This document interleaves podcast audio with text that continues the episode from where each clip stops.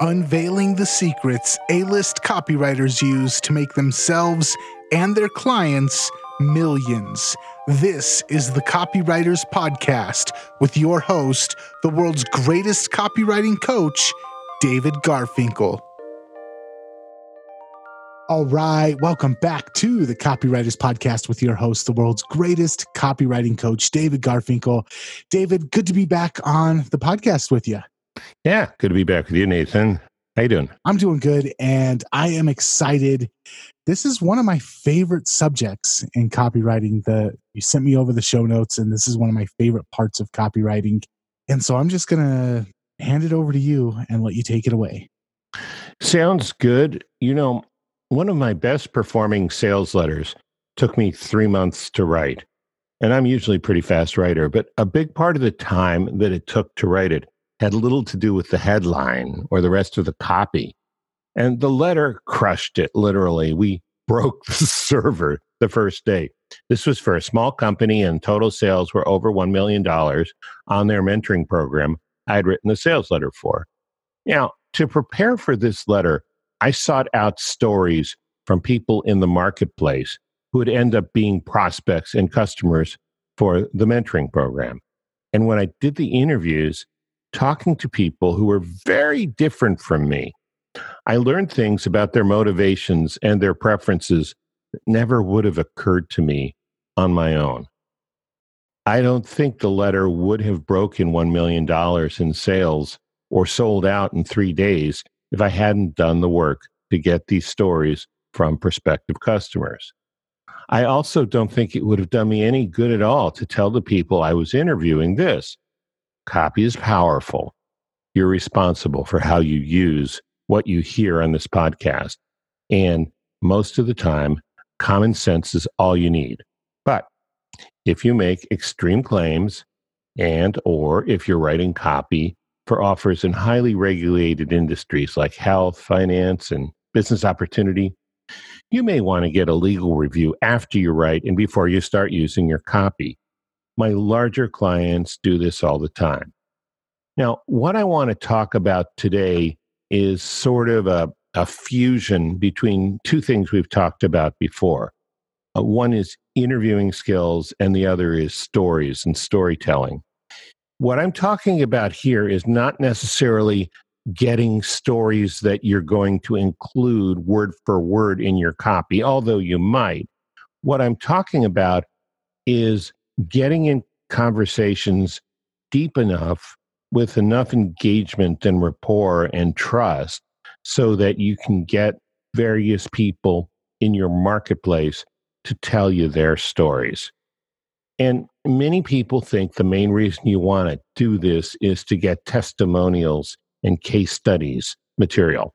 And no problem with using stories that way, but I strongly disagree that those are the only important reasons to get these stories.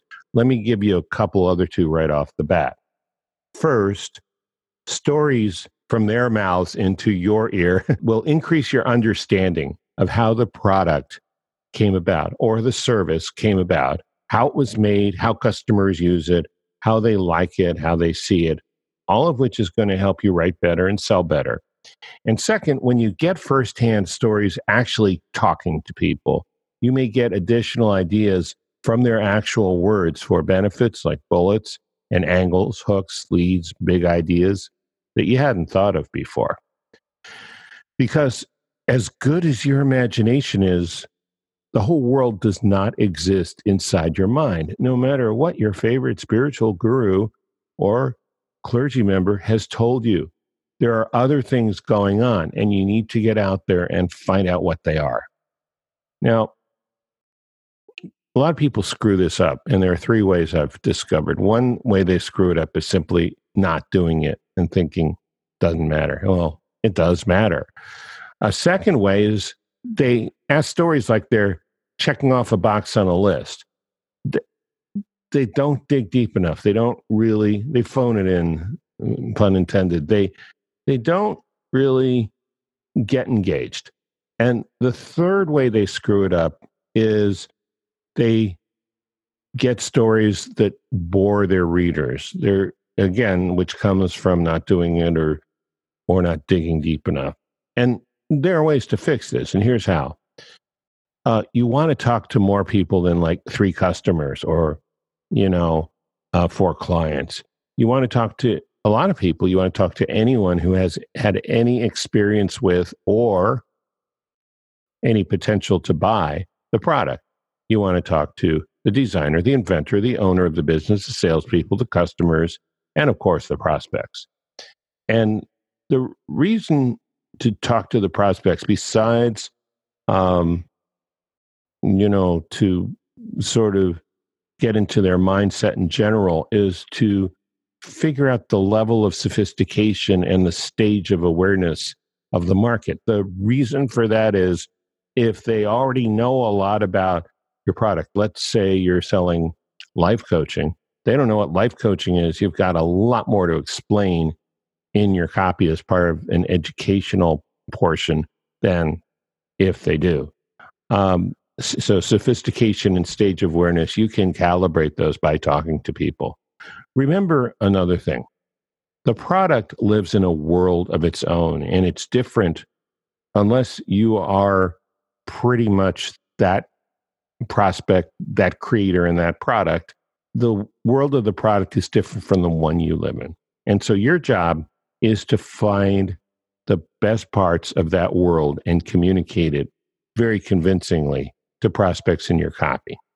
So I also like to, and I don't know if you mentioned this or not, I also like to talk to previous buyers. So mm-hmm. if I'm if I'm writing for a coach or a consultant or uh, somebody who's a service provider, I want to talk to their clients. If I'm talking to somebody who's a product producer, I want to talk to their previous um, customers and getting the stories from them one of the things that i really get out of that is i get to hear it from their point of view i get to hear the way they were feeling i get to hear the transformation the frustrations and i get to hear it in their words and being able to even if i'm not going to use their story word for word i start hearing repeated phrases. I start hearing repeated words. And then I'm like, okay, this is something that's going to connect with my market. I need to make sure that when I'm talking about it, I'm using these same words that they're using as well.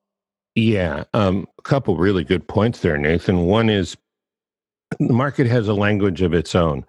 Same words as the rest of us use, but they put those words together in a certain way that really resonates with them. And you might only be able to guess what that is until you talk to people. The second is, you know how in weight loss ads they have these before and after pictures. Um, you're going to get verbal before and after pictures from talking to to previous buyers, which you may not use, but which may help you understand where were they when they were looking forward to the transformation and where are they afterwards. That's going to really help you get a good frame. So I, I, I like what you said a lot. Um, but you know, a lot of writers don't do this. They start with a product description or with the product itself, and then they start writing bullet points. And here's the problem with that. Again, getting to the world of the product.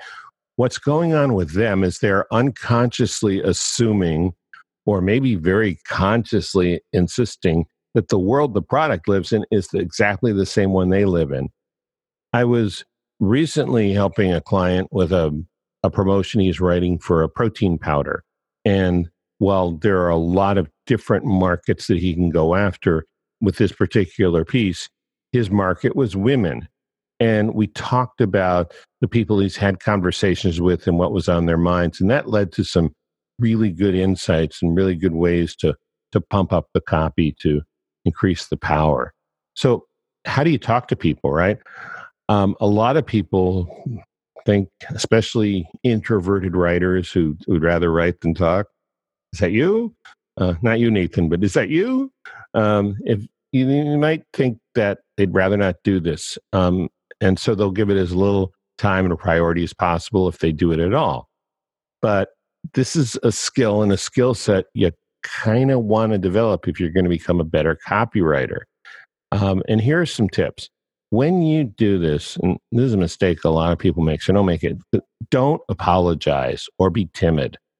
Instead, be appreciative and enthusiastic. Let the person you're talking to know that you appreciate that they're talking to you and what they have to say is vitally important to getting the product in more people's hands. So what you're doing instead of ping pong, you know, setting up an adversarial conversation is you're enlisting them as a partner. You're bringing them over to your side of the table or the ping pong table. You get them on your side. You let them know that it's their job to help you out and that you need them. And a surprising number of people will help you. Some won't, but most will. Um, you want to be really interested in what they have to say. You want to listen well. Then follow up, ask questions, drill down, get them to be specific. And what you're doing is not looking solely for facts. You obviously want facts, but facts are markers between emotions. You want to know the emotions frustration, despair, anger, feeling of resignation, breakthrough, optimism, victory, happiness, elation. Okay? Here's an interesting way to look at it. It's sort of like uh, as a triangle, and you, you're on all three points of the triangle. You are the triangle. because at this your point, this point, your job is to be flexible and resourceful as a combination of a detective, a psychiatrist, and a reporter. That is, you're looking for clues. You don't, unlike the, um, you know, a prosecuting attorney in a court who knows the answer to the question before he or she asks that question, you're just the opposite. You don't know the answers. You don't even know where you're going. You're looking for clues. And from the clues you get, you ask questions to discover other clues. Now, I know this can be uncomfortable at first, but if you're genuinely curious and open, you get your ego out of the way. You don't pretend to be the world's expert about anything, except you're good at writing copy and you're trying to find out some more information. It'll be a lot easier than if you're trying to be like the um, smartest person in the room. Okay. If the answer to the question, what's the best way to sell this offer, were obvious, then your client, or if you're writing your own copy, you would already be using it and your prospect wouldn't need you. So the reality is sometimes the answer is hiding in plain sight, but you have to turn over a lot of rocks to find it. And Nathan, you mentioned this before, but I want to reiterate it because it's so important to, you know, getting high conversions. The other thing you get from seeking out these stories is the language of the people in the market, the specific words they use, the specific phrases they use. When you know these words and phrases and you can use them as though they were your own in the copy, your prospects will trust you and you'll sell more what is it that you're looking for when you're interviewing people? What is it that you go into an interview uh, trying to get out of them, and how do you go about digging for that stuff? Well, you know, as a as a journalist, um, I would be looking for the truth, but that's not really what I'm looking for as a copywriter. I'm I'm looking for their truth, which is usually an opinion or a point of view or a feeling. I'm looking for the way they describe their experience um, with the product or their experience with the situation that they're in that would make them an ideal prospect for the product. It's it's a very subjective thing, but I'm looking for emotions, opinions, highly energized speech. Does that make sense? Yeah, perfect. Do you have a problem with Kindle books? I do. Sometimes I really just want to hold a book in my hand so I can turn the pages and highlight stuff and make notes. That's one reason I recently released the print version of my book, Breakthrough Copywriting. And listen to this on Facebook, I've gotten pictures posted from around the world. Pictures of people holding their printed copy of Breakthrough Copywriting in their hands including one from an A list screenwriter and marketer in LA's famous Topanga Canyon. He was reading the book in his hot tub. Breakthrough Copywriting is a great book for you, whether you are a beginner or an A lister yourself, or anywhere in between. It costs a tiny, tiny fraction of my $5,000 a head seminar that the book is based on. So check out Breakthrough Copywriting on Amazon.com. Now, back to the show. Okay. So let's talk about the kind of questions to ask. I was trained as an interviewer early, growing up in a Jewish household. Well, that's true. Uh, no, but professionally, I was trained as an interviewer early as a student journalist. I was editor of my high school paper. I was on my college paper, and then I went into journalism. So I learned a lot about this. Actually, I didn't really learn this until I got some kind of training and coaching and um, some hypnosis and NLP training and some just good communication training. But you want to ask open ended questions, especially when questions. When did you first notice? And, and, you know, if you can get people to think about a specific time and what was that like? How are you feeling? What did you, what was the situation? Things like that. The ultimate goal here is to get people to remember a time when something emotionally compelling happened or they had an emotional reaction to something, especially a problem that your product can solve. One thing about this I, I want to point out, and I've been in this case myself when I feel like, you know, I might be sitting on a ticking time bomb talking to somebody, is people are afraid of digging deeper. Um, asking more about the same story, thinking the person say, "Well, I already told you that," or "What more is there to say?" Or you know, they're going to blow up at you or or snap at you people are afraid to say, tell me more about this or how did that make you feel. But here's the thing most of the time, if you're, gen- if you're not reading it off a script, if you're genuinely interested, if it comes from your own curiosity inside you and you're really listening, people will most of the time be willing to spend a lot of time talking things out. It's almost like free therapy to them. and one tip is to record this. Ask for permission. Let them know you're doing it. Let them also know you won't be doing anything with what they said until you have a chance to go over it and edit it if need be. Only then will you even show it to them for their approval. And it's always a good idea to get written approval before you quote someone in an ad or use this in a case study. Now here's here's a tip, pro tip. One thing to look for is the elephant in the room. Usually, with every product or every problem, every situation, there's something uncomfortable to talk about or uncomfortable for a lot of people, even to be clearly aware of, more comfortable to stay in denial about. And this won't come up in an email survey or, you know, in a series of quick questions. Sometimes you need a wide ranging conversation and then you hear something you realize nobody's talking about. But if you did in the right way in your copy, it would give you a clear advantage. Uh, this takes time and some careful thinking after you find out what the elephant in the room is, but it can really be worth the effort.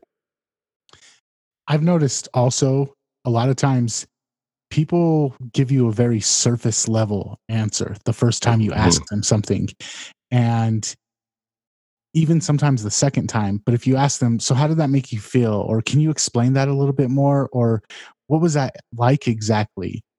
By the time you get to maybe the second or the third time, then they start opening up. Then they start actually giving you the answer that you were looking for. So um, if you do what you said, sometimes people just go in with a checklist. If you do it that way, you're not going to get any of the deep, really juicy stuff. Yeah. And, you know, one thing to think about is how you're coming across. It's really important. If they feel like they're being quizzed by a teacher and they don't have the answer, they're going to get real defensive. But if they feel like you're interested in them almost like a friend or just, you know, like a curious writer who really wants to know how they look at it, man, that that'll change things. That eh, and and I've I've had that experience because I've I've done it both ways, and I've also noticed when people are asking me questions and when they're genuinely interested versus where they're trying to stump me. whether how it feels, whether they are trying to do that or not, what a difference there is. So let's look at what you want to get. Of course, you want to get testimonials and case studies, and you do. I'm I'm not even saying there's anything wrong with that. I think it's a good idea, but there are other things you want to get. You want to get little slice of life stories that maybe maybe you're going to be talking about how someone's life is going to be different in the future after they've used your product or used your service. And so you can imagine it, but if you can have a person describing it, whether or not you actually quote them, if you can use the same words and evoke the same feeling that their words evoked when you heard them, that can be different. Little slice of life stories come from much bigger slice of life stories. The old saying, quantity leads to quality, is really true here. Um, a great example is Claude Hopkins. Um, Claude Hopkins and his famous story about Schlitz beer. You know, uh, he was going around the factory and he didn't uh, know what he was looking. He he knew what he wanted. He wanted something he could say that would make the public believe that Schlitz was in some ways a better beer to drink than other the other 14 beers that were ahead of it in market share because it was number 15 and he found out that they steam clean each bottle four times when it gets returned to the factory and the guy at the factory said well everybody does that and claude hopkins says yeah but nobody else talks about it and so after getting all these stories he chose that one and he drove them up to number one in the market um, that's a really good story. You don't always know what you're looking for, but you should stay alert so you'll know it when you get it. And so, what else you're looking for is colorful language. And I don't just mean profanity, I mean excitement, anger, enthusiasm, insistence. When someone says, This has to be, you need to, that's colorful language too. And you want to you want to listen for that because that indicates really strong feeling and a high level of conviction. Um, descriptions of vivid images, effort, sweat, midnight oil, breathing a great sigh of relief. Those are some of the things that you want to get. So I feel like you've given us a great, a great foundation for how to get some good stories out of people, how to collect a lot of this stuff and put it together. What do you do once you've gotten it all compiled? Okay, that's that's a good question.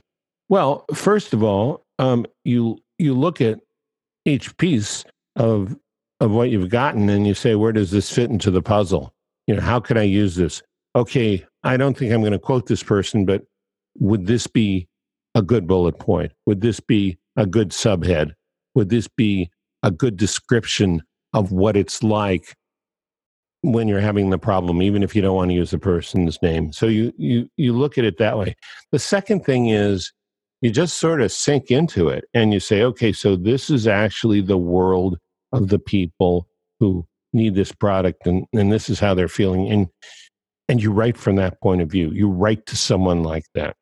I think that's that's the best way you do it. Um, editing is everything. So if you you know people often tend to talk in very repetitive, non-concise ways. So what you want to do is you want to boil it down while keeping it conversational.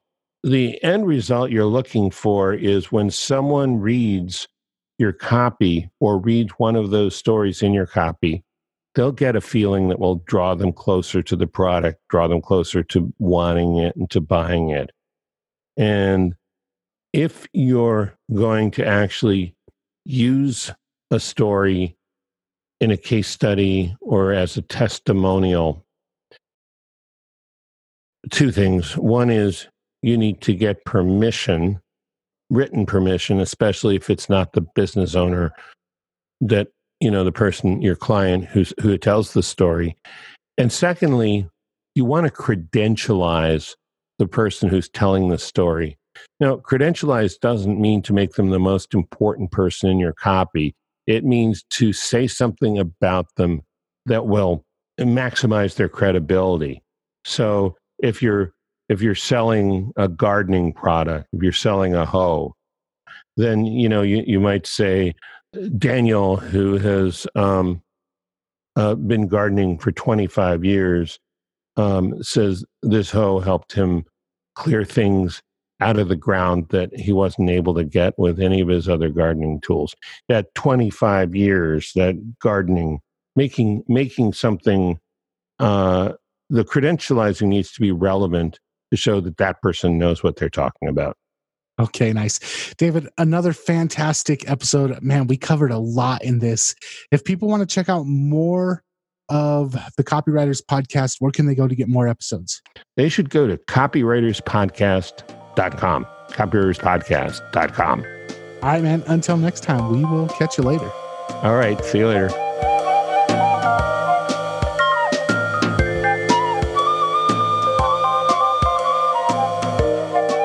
Before we go, a quick question.